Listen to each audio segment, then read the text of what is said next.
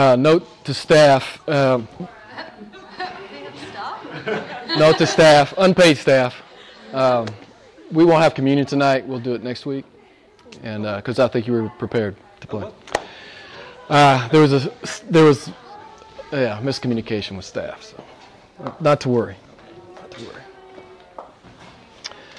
Sometimes when I have a bit of time on my hands, I like to go out on YouTube and I watch a debate. I don't know if you guys do this. You know, you go out and you watch a Christian scholar debate some atheistic scholar. Um, it really, if you've done this, you realize it's more about entertainment than educational value.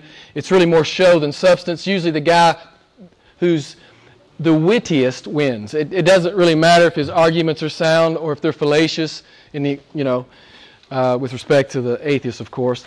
Um, it, it's really more about who is the best entertainer, who can get the most laughs. Many times these debates are held on university campuses, and the students will chime in, they will comment uh, on various things or ask various questions. Sadly, it's apparent as you listen to these, many of these young people, uh, it's astonishing how utterly indoctrinated many of these folks are. Uh, it seems like they have bought, bought into um, you know, relativism, philosophical relativism. And you can hear it in their questions and you can hear it in their comments. Let me, let me define that for you. Uh, relativism is defined as the doctrine that knowledge, truth, and morality exists in relation to culture, society, or historical context and are not absolute. Truth is not absolute. That's the part of the definition I want you to hear. And I know you've heard the oft repeated mantra of this kind of muddled thinking that that may be true for you, but it's not true for me. I'm sure you've all been exposed to this kind of thing. The, the obvious result of this kind of thinking is uh, that absolute truth is denied. Truth is something, truth is not something that is fixed and that you bring to the circumstance truth to a large degree is dictated by the circumstance. This is relativism. Truth is in the eye of the beholder, so to speak. Truth is always situational, circumstantial, cultural, or contextual. Um, in a university philosophy class, you might hear something like this No one's opinion is superior to anyone else's. There's no hierarchy of truth or values. Anyone's viewpoint is just as valid as anyone else's viewpoint. We all have our own truth. And then the philosophy, the, the philosophy professor turns around and grades papers. So it's a little bit, uh, little bit of a contradiction there. Seriously, if you think about this for more, I think, than 120 seconds, absolute truth is not only self evident, I think it's self evident, Come and tell me after the sermon if I'm wrong. But I think absolute truth is self evident and it is logically necessary. Philosophically, relativism is contradictory, and practically, relativism is anarchy. And what's true of philosophical relativism is also true about religious, and this is where I'm trying to get to religious relativism. Um, I'm sure you've heard it said many times, and as you witness to other people, out, as you're out in the world, that there are many routes to God. Uh, all world religions are just diff- a different route to God. Uh, I have a great quote on that, and I try to work it in at least once a year. And tonight's your lucky night. It's a quote from Ravi Zacharias, uh, his book Jesus Among Other Gods. It's in the bookshelf. Uh, if you haven't read it, it's worth the read.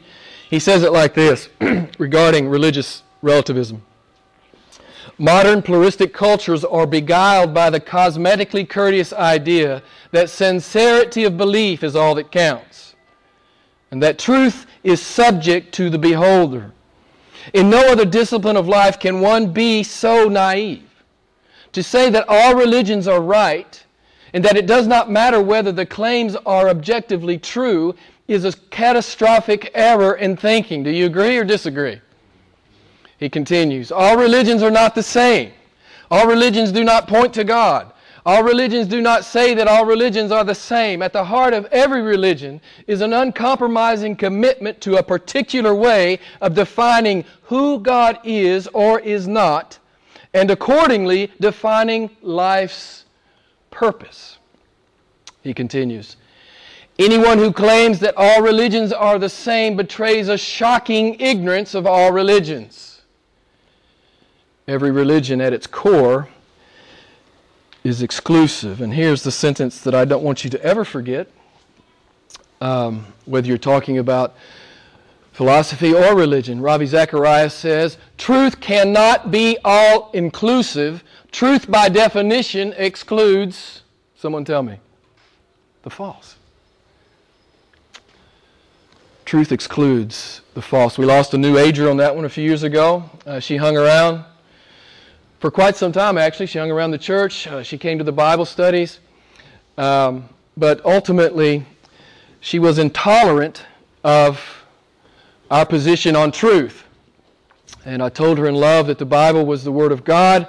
Everything else that spills out of a man's mouth, whether he's a philosopher, a shaman, a guru, an imam, a rabbi, a monk, a priest, a bishop, a patriarch, a pope, or even a Protestant preacher, anything that spills out of the mouth of a man, anything and everything other than biblical truth is at best speculation. It's at best speculation. It can be benign speculation or it can be damning speculation. But if we can't verify it here, it's speculation in the spiritual realm. I know you know this. The absolute truth is the absolute truth, right? Truth is absolute. Truth is absolute. It is not negotiable. Whether you believe it or not, or like it or not, God's truth is not subject to your approval.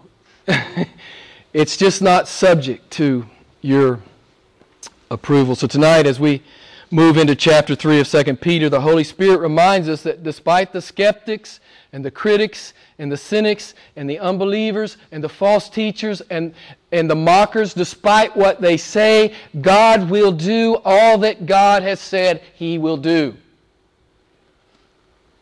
Truth is not relative with God, it is fixed. It excludes the false. His truth cannot not be true.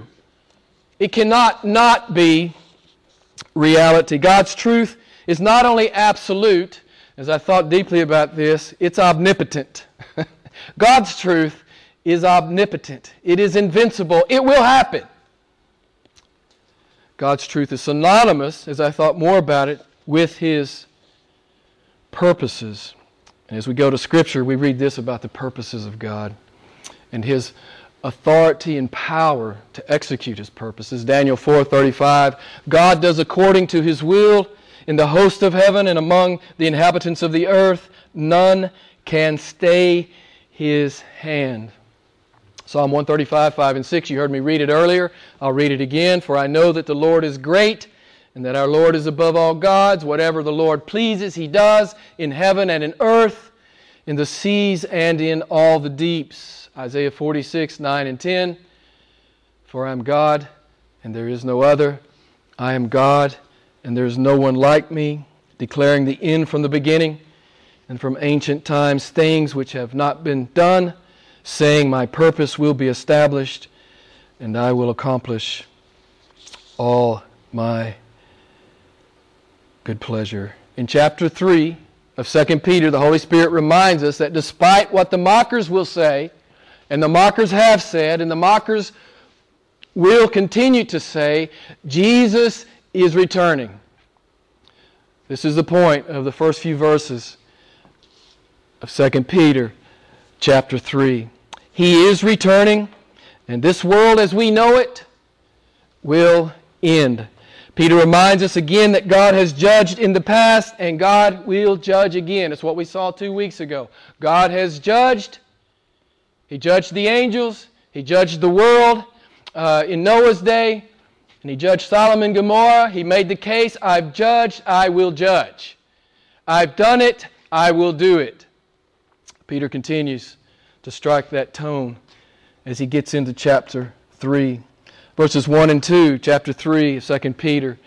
This is now, beloved, the second letter I'm writing to you, in which I am stirring up your sincere mind by way of reminder that you should remember the words spoken beforehand by the holy prophets and the commandment of the Lord and Savior spoken by your apostles. Obviously, this is Peter's second letter, ergo, the title, Second Peter. Um, this, uh, he, then he repeats almost verbatim what he said in 2 Peter 1.13. He says, I am writing to stir you up by reminders. I told you six weeks ago, every preacher gets this verse. This is what preaching is. I remind you what God says. I exhort you to go do what God says. That's my job. Um, it's a very simple job description. I told you that it was the Old Testament refrain of the prophets. If you read through the Old Testament prophets, you can't help but, but see the prophets keep saying, Remember, remember your God. Remember the covenant you've made with your God. Remember He brought you out of Egypt. Remember His mighty works. Remember how He's delivered you into the promised land. Remember. This is what preachers do in the church age. Remember your God. Remember what your God has said and go out in the world and do it. This is it's Old Testament prophecy, it's New Testament preaching. So every preacher gets this verse. I'm here to stir you up. You know, you're out in the world all week and you're being bombarded by worldly messages. You know, the media is trying to saturate your mind pretty much with junk 24 7. But when you come in here, I'm going to stir you up. I'm going to open up God's Word. I'm going to remind you who He is and who you are. You're supposed to know these things, beloved, but sometimes we get dull, don't we? Sometimes we get dull. That's why we need to come in here. And we need to remember these things. And we need to be exhorted to be God's people.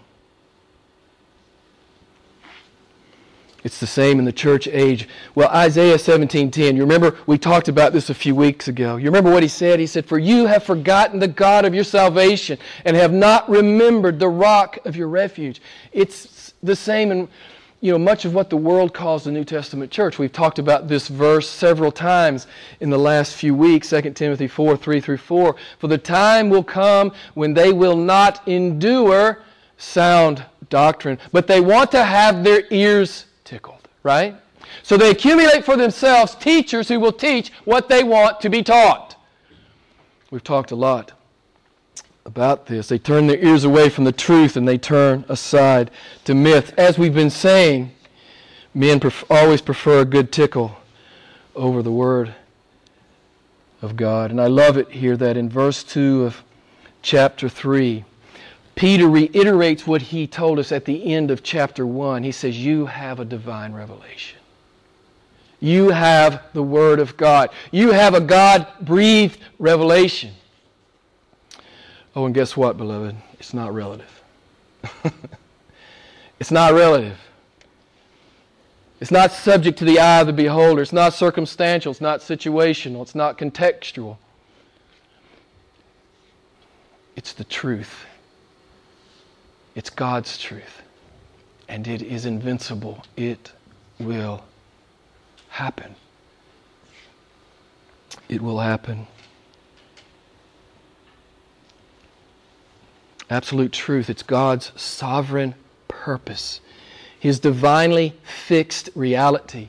It's omnipotent, it's irrepressible, it's irrevocable, it's unstoppable, and as I said earlier, it's invincible. Verse 2 he says, um, Peter is pushing us, again, to, to the Word of God. He says, Remember the words spoken beforehand by the holy prophets. Obviously, this is a reference to the Old Testament. And then Peter says, And the commandments of the Lord and Savior spoken by your apostles. Again, it's a reference to the New Testament canon, which at this point has not yet been assembled, but it's obvious, an obvious reference to New Testament Scripture.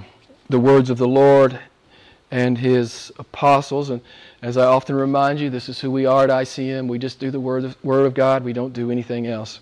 Our worship and all that we do in this church is built around remembering what God has said and then attempting to do what God has said. That's who we are at this church. So I take my cue from, from Peter, I remind you, and I exhort you. This is the job of every true called of God preacher. Nothing more and certainly nothing less. Verses 3 and 4. Know this first of all, that in the last days mockers will come with their mocking, following after their own lust, and saying, Where's the promise of his coming? For ever since the fathers fell asleep, all continues just as it has from the, the beginning of creation. The mockers are mocking. It's what mockers do, right? You guys know this, right? Mockers mock. There, there have always been mockers. The Old Testament prophets had to deal with them in the Old Testament. All the way through the New Testament, you see that the writers of the New Testament are dealing with this issue. And if you're a genuine Christian who verbalizes their faith out in the world, you're aware that you're going to be mocked. It just comes with the territory. If you call yourself a Christian, you actually live it out there and you actually speak it out there, at some point or another, or on a regular basis, you will be mocked. I know that some shrink back because they simply don't want to incur that mock. Beloved, it goes with the territory. You call yourself a Christian, you're going to get mocked in the world. It's just part of the deal. Jesus got mocked, his apostles got mocked, and you will too if you're out in the world living it. It just comes with the territory. The Bible believing Christian is often seen as a simpleton, as in, anti intellectual, but it's my opinion. You tell me if you, if you agree or not, that a 110 IQ believing the truth is further along than a 140 IQ believing a lie. Someone tell me if I'm wrong. Do you agree? This is not about IQ, right? We've talked about this over and it's not about IQ, it's about heart. It's not a brain issue. It is a heart issue. It's not that men don't understand the truth. I bet you could finish that sentence because I've said it a few times lately. It's not that men don't understand what God's saying, it's that men don't like what God is saying. It's never an intellectual issue, it's always a moral issue. What do we learn in Romans chapter 1? What do men do? What does natural man do with the truth? He seeks it, he wants it. He can't find it. He's searching everywhere for the truth, right? He wants the truth. If someone would just tell me the truth, right? That's natural man, right? No. What does the text say? Natural man's pushing that truth down. He knows the truth. It's in here. God put it in here. It's written on his heart. It's written on his conscience. He knows it. Romans 1 tells us that natural man is pushing it down, suppressing that truth. It's not an intellectual issue, beloved. It is a moral issue. It's why so many in these last days embrace naturalistic, atheistic, macro Darwinian cosmology. It's not because the data are intelligently compelling. It's not about, the, you know, the data is anything but compelling, but because the fairy tale is morally agreeable. No God, no accountability, no restraints on my sin. So men don't misunderstand the truth. As I said, they, they, they suppress and hold down the truth. Men don't misinterpret the truth, they exchange it for a lie. Romans chapter 1 verse 25. Men don't misconstrue the truth, they hate it and they reject it. Romans chapter 1 28 and 29. Then verses 3 and 4, um, what are they mocking? What are they mocking? We've already, I think we've already mentioned it. They're mocking the second coming of Christ. The, the mockers and the false teachers, they deny the second coming. If you were with us last month or so, you know that Peter has already spoken to the issue about Jesus' second coming. Do you remember what he said? He said, I was there, I saw it. Now, what's he talking about? Actually, what Peter's saying, I, I, Peter says, I got a foretaste of it. When did Peter get a foretaste of the coming glory of Jesus? Anybody remember? At the Transfiguration. Peter, James, and John saw it They felt it. They heard it. They tasted it in a sense. Peter says, I've seen it. I've seen his glory. He is coming back. And it's going to be awesome. This is what Peter is saying. I have seen it. I have had a foretaste of the glory of Jesus Christ as he returns. Peter is saying, His return, it is not a relative truth, it is a God truth. It's going to happen. It's going to happen. It is God's purpose. Men can mock all they want. God's coming back. Jesus Christ is coming back. Mock if you want. He's coming back. Mock if you want. Jesus Christ is my God. Mock if you want, but I'm going to attempt to live by His words. I won't go with you there. I won't do that thing. Jesus Christ is my Lord. He's my Savior. Mock if you want. And He's coming back for me. And He brings His infinite joy in His right hand. Beloved, you need to be ready for the mocking. You know, if you're not ready for the mocking, uh, you're going to get out there and you're going to be intimidated. You got to know. It's just like trials. You're supposed to know the trial's going to come. We, the Christian, the biblically literate Christian knows the trial's going to come. It's going to come. We know it's coming. God has told us it will come. It's necessary for you. Why is the trial necessary? Someone tell me. We saw it in 1 Peter. That your faith may be proven. We know the trial's going to come. We also know the mocking's going to come. Are you ready? Are you ready to stand in the world and just give a witness, right? Just just give that faithful witness. The mocking will come. Jesus coming back, full of gravity and gladness, full of judgment and joy. He comes back in judgment for all those who have rejected him. He comes back to bring God sized joy to those who have received him by faith. Malachi 4 1 and 2 talks about it. Let me just read it to you quickly. For behold, the day is coming, burning like a furnace, and all the arrogant and every evil doer will be chaff, and the day that is coming will set them ablaze. But for you who fear my name, the Sun of Righteousness will rise with healing in its wings, and you will go forth, I love this last phrase, and skip about like calves from the stall. And of course, Jesus talked about it in Matthew 25. Jesus says, But when the Son of Man comes in his glory, and all the angels with him. Then he will sit on his glorious throne. All the nations will be gathered before him, and he will separate them one from another as a shepherd separates the sheep and the goats. He's, he's going he's going to make the division when he comes the believer and the unbeliever. It's not that these false teachers and these mockers don't know what the Bible say. They know what the Bible says. They know the Bible is clear that that Jesus is coming back. They simply deny it. They know what Jesus said. He said he's coming back. They just don't believe it. Does it sound familiar? It's what we've been talking about these last several weeks. It's like so many teachers in these last days who just simply deny or explain away the clear meaning of the Bible.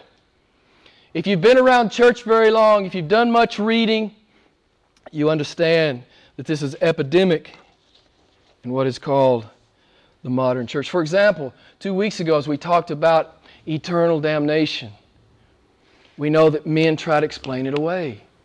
Men don't like it. It's not that God's not clear, it's that men don't like what God's saying. And they try to explain that away. The other thing we talked about a couple of weeks ago, as we talked about Sodom and Gomorrah, God's view of homosexuality. Well, modern culture doesn't like it, so they try to, they try to extract it from the, from the text, or they try to reinterpret it. Same thing was happening in the first century with the second coming of Jesus. They knew what God said, they just didn't like it. So they were mocking it and ignoring it. Did you notice in verse 3? Someone tell me what the motivation, someone tell me from the text what their motivation was for denying God's word.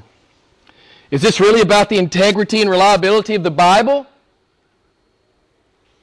Or is it about something else? What does the text say? Anybody want to tell me? What's this about? It's about following their lusts. That's what it's about. Anytime a man is denying the Word of God, you can mark it down. He has an agenda. He has some kind of agenda. When he's trying to explain away the Word of God, he has an agenda. And Peter's telling us here that in this case, these false teachers are following after their own lust. It's not about truth. You know, when I listen to these, these debates, you ultimately can see clearly, if you have the eyes to see it, this is not about truth. This is about my agenda, right? This is about what I want to believe. I want to believe there's no God because it gives me moral license. It's not about truth. This is what Peter's saying here. This is not this argument's not about truth. It's about the lusts of the flesh. Their eschatology is not built around careful exegesis. It's built around their uninhibited lusts. We've seen this a lot as we've talked about false teachers through chapter 2 of 2 Peter. Let me reread verse 4. Where is the promise of his coming?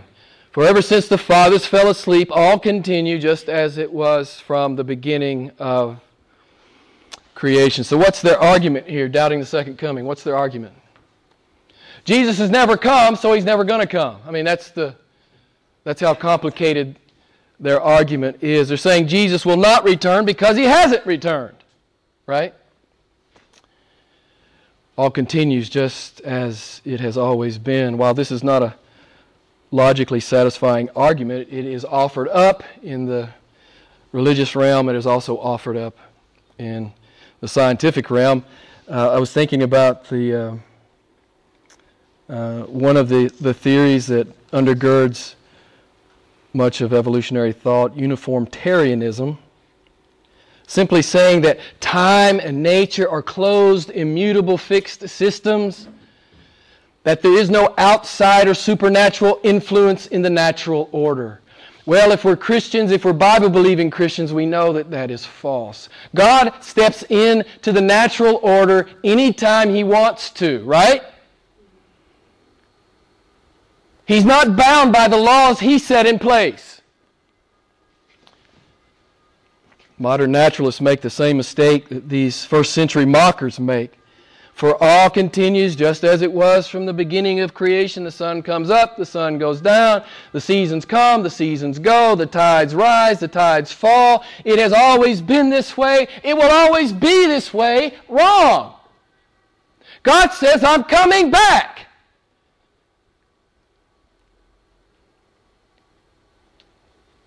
And I'm going to destroy this world. You know, beloved, we're in, we're in the heaven and earth 2.0. Heaven and earth 1.0 is gone. It went away with the flood. And I won't talk about I, I can't I don't have time to go into all the differences of the atmosphere that have happened since the, since that flood. We're in we're in earth 2.0.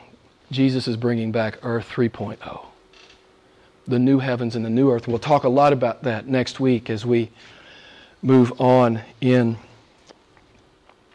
the chapter. There's this assertion that natural law is not only constant and unchanging, it is ultimately absolute and, and supreme. As Bible believing Christians, we understand that this is false. Verses 5 and 6. For when they maintain this, it escapes their notice that by the Word of God the heavens existed long ago, and the earth was formed out of water and by water through which the world at this time was destroyed, being flooded with water. I love how the King James translates this, the old King James. It says, They are willfully ignorant, right? Willful ignorance. This is unregenerate man. Willful ignorance. It doesn't simply escape their notice, they are willfully ignorant. Of course, implied here, one, that the cosmos is not eternal. It was formed by God. It's not eternal. I don't think there's any reputable, I could be wrong, and maybe Chris could tell me, I don't think there are any reputable cosmologists who still believe that the, the cosmos is eternal. Are there?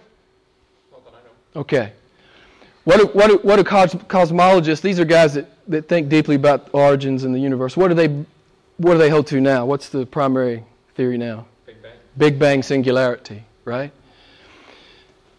But here's the cool question if there was a beginning, and almost every scientist today believes there was, how did it begin? Do you know, do you know, beloved, you're holding the cards here? do, you know, do you know in this argument you're holding the cards? Do do you know it? Because you know what the atheistic cosmologist, he, you know what he must postulate? It just happened. It happened. Nobody plus nothing equals everything. I, it doesn't work for me. I'm sorry. It doesn't work for me. They, and they accuse us of believing in fairy tales. I won't pursue that tonight, although I'd like to. Um, I won't pursue it. But I, let me just say this I want to make a parenthetical comment. Um, Christians should not accommodate unproven and increasingly discredited theories about origins. We do not have to and we should not import macro Darwinian evolutionary theory into Genesis chapters 1 and 2 to maintain our intellectual integrity. I think the opposite is true. To maintain our intellectual integrity, we must stand up and say, it makes no sense. It makes no sense. Close parentheses on that. I love how the Holy Spirit says it in Hebrews 11:3. We understand that the worlds were prepared by the Word of God. This is our worldview, our base worldview. God is a creator. God has created the world. God has created me. And the natural laws are subject to Him. This is our worldview. Cosmos is not the inevitable result of the outworking of natural laws, it is the obvious result of an awesome. We, we've talked about this in Romans 1 many times. His invisible attributes and divine nature is clearly seen in the created order. It's clearly seen. Beloved, this is not about intellect, it's about morality. Why do they deny the truth that Jesus is coming back? Just the same reason they deny every other truth. Because of their lusts. Because of their lusts, as the Holy Spirit has told us here in the Word of God. If we believe our Bibles, the world not only had a supernatural beginning, oh, guess what? Every nanosecond that the world exists, it involves supernatural uh, attention. What is it? What does the, the scripture tell us? Hebrews 1 3. God is upholding uh, all things by the word of his power. God's holding it all together consciously. God is holding it together. So there was a supernatural beginning, and every second that the cosmos exists in its current state, it's supernatural. God's holding it together by the word of his power. Verse 6, as indicated here, and as we talked about two weeks ago, God has supernaturally invaded world history before. He did it in Noah's day, and he judged the world for its rebellion and wickedness. And he will do it again. God will invade history again. Verse 7. But the present heavens and earth by his word are being reserved for fire, kept for the day of judgment and destruction of ungodly men. The first time, God judged the world by water. The next time, his word tells us that he will judge it by fire. I want to remind you this is not relative truth, this is the purpose of God.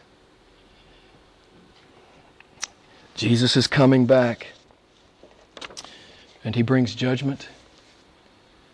And he brings glorification of his people. The present heavens and earth are reserved for fire, simply that they are kept or set aside.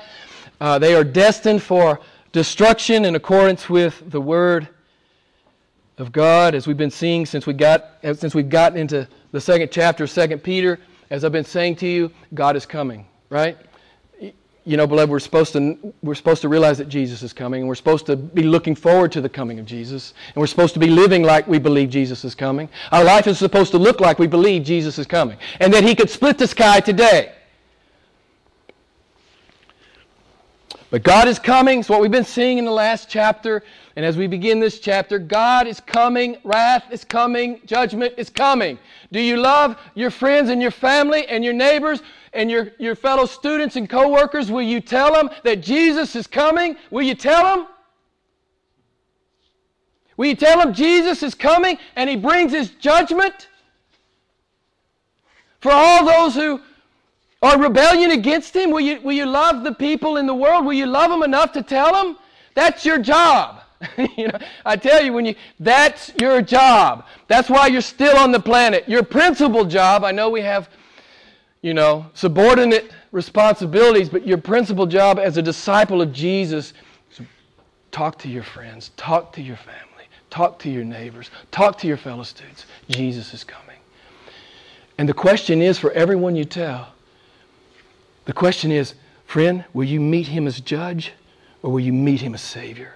Because there's no middle place. There's no little, you know, warm and fuzzy religious place that you can stand in the middle. There's no such place. You either meet him as judge or you meet him as Savior. We need to be talking, beloved. You need to be speaking in the world. This is who we are, right? Oh, guess what? Yes, you'll be mocked. You're supposed to be ready. Get prayed up. Read your Bible. You know, call me, I'll pray for you. Say, Jim, I got a tough one today. Oh, call me, I'll be praying for you, man. You're going to get mocked. So what? So what? A soul might be taken out of hell and into eternal life through your word. The Lord may use you like that.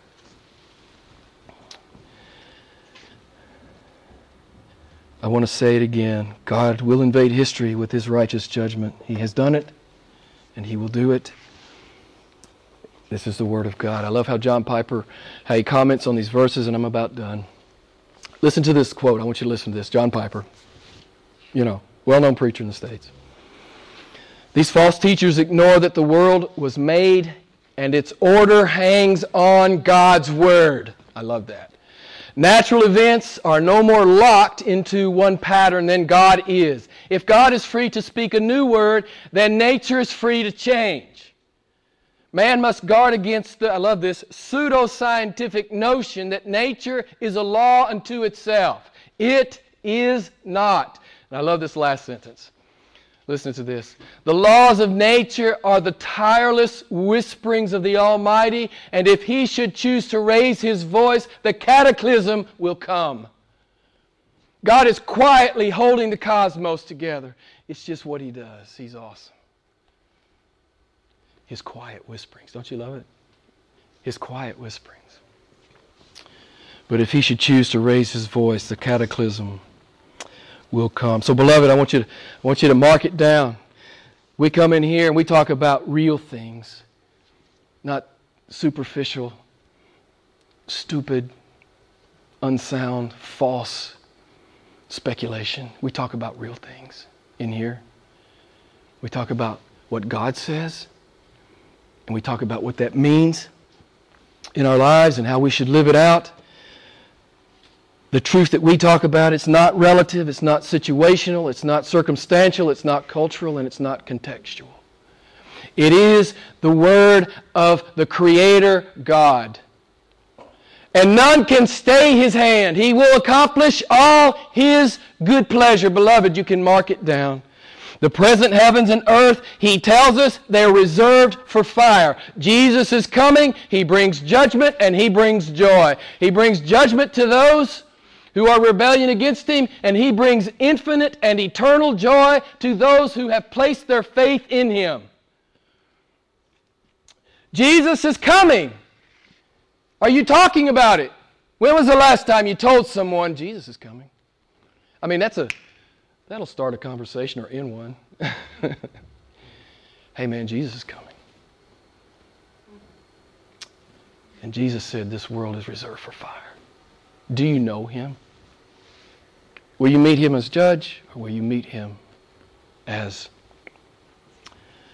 Savior? So, believer, rejoice and be glad. Jesus is coming and he's bringing his infinite joy to you. Unbeliever, to you I say, mock no more. Repent and believe, for Jesus is coming with his righteous, eternal judgment. If you don't know Christ tonight, I invite you to come to him. And if you don't understand what that means, you come talk to me. I'll be happy to talk to you. Drop me an email. Call me if you don't understand what it means to come to Jesus. And I just want to leave you with a scripture that we closed with two weeks ago. One reason I want to leave it with you is because it's a perfect closing to the sermon, but it's also a perfect prelude to next week, next week's sermon. You'll remember it. I shared it with you two weeks ago Romans 2 4 and 5. Or do you think lightly of the riches of his kindness and tolerance and patience, not knowing that the kindness of God leads you to repentance? But because of your stubbornness and unrepentant heart, you are storing up wrath for yourself in the day of wrath and revelation of the righteous judgment of God. This is the sentence I want to close with. Biblical truth is not relative. Biblical truth is not relative. It is the settled, sure, fixed, absolute, unalterable truth and purpose of a sovereign, omnipotent Creator God. His name is Jesus Christ, beloved, and He's coming. He's coming. Let's pray together.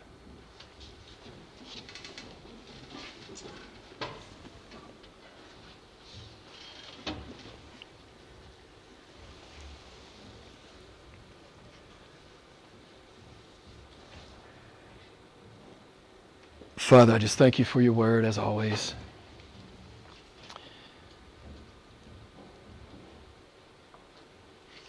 I thank you how it anchors us. We get bombarded in the world by a lot of goofy things, things that don't matter at all. But when we open your word, it's just truth. It's beautiful truth. As we study the scriptures, we find that the, your word is full of gravity and gladness, judgment and joy. It's, it's there, it's all there. And you've called us to yourself. The Holy Spirit has come within us, Lord. We know why we're here preeminently. We know why you've left us on the planet to be your disciples. So, Lord, I pray that we would take that to heart. We would be your disciple in our family, in our work, at our school, obviously in the church, and in the world at large. We would be speaking your word. We would be giving a witness. We would be telling our friends and family that Jesus is coming back. He's coming back. This is not relative. He's coming back. He's, he's, he's done it. He will do it. He steps into time whenever it pleases him. Lord, I pray. I pray that we would hold up a great God and a Savior. That we would hold up a Savior for the world to see. Thank you for this text, Lord. Thank you for how you have exhorted us and reminded us of exactly what you've called us here to do to be your people. So we rejoice and give thanks and pray all this in the mighty and matchless name of Jesus Christ. Amen.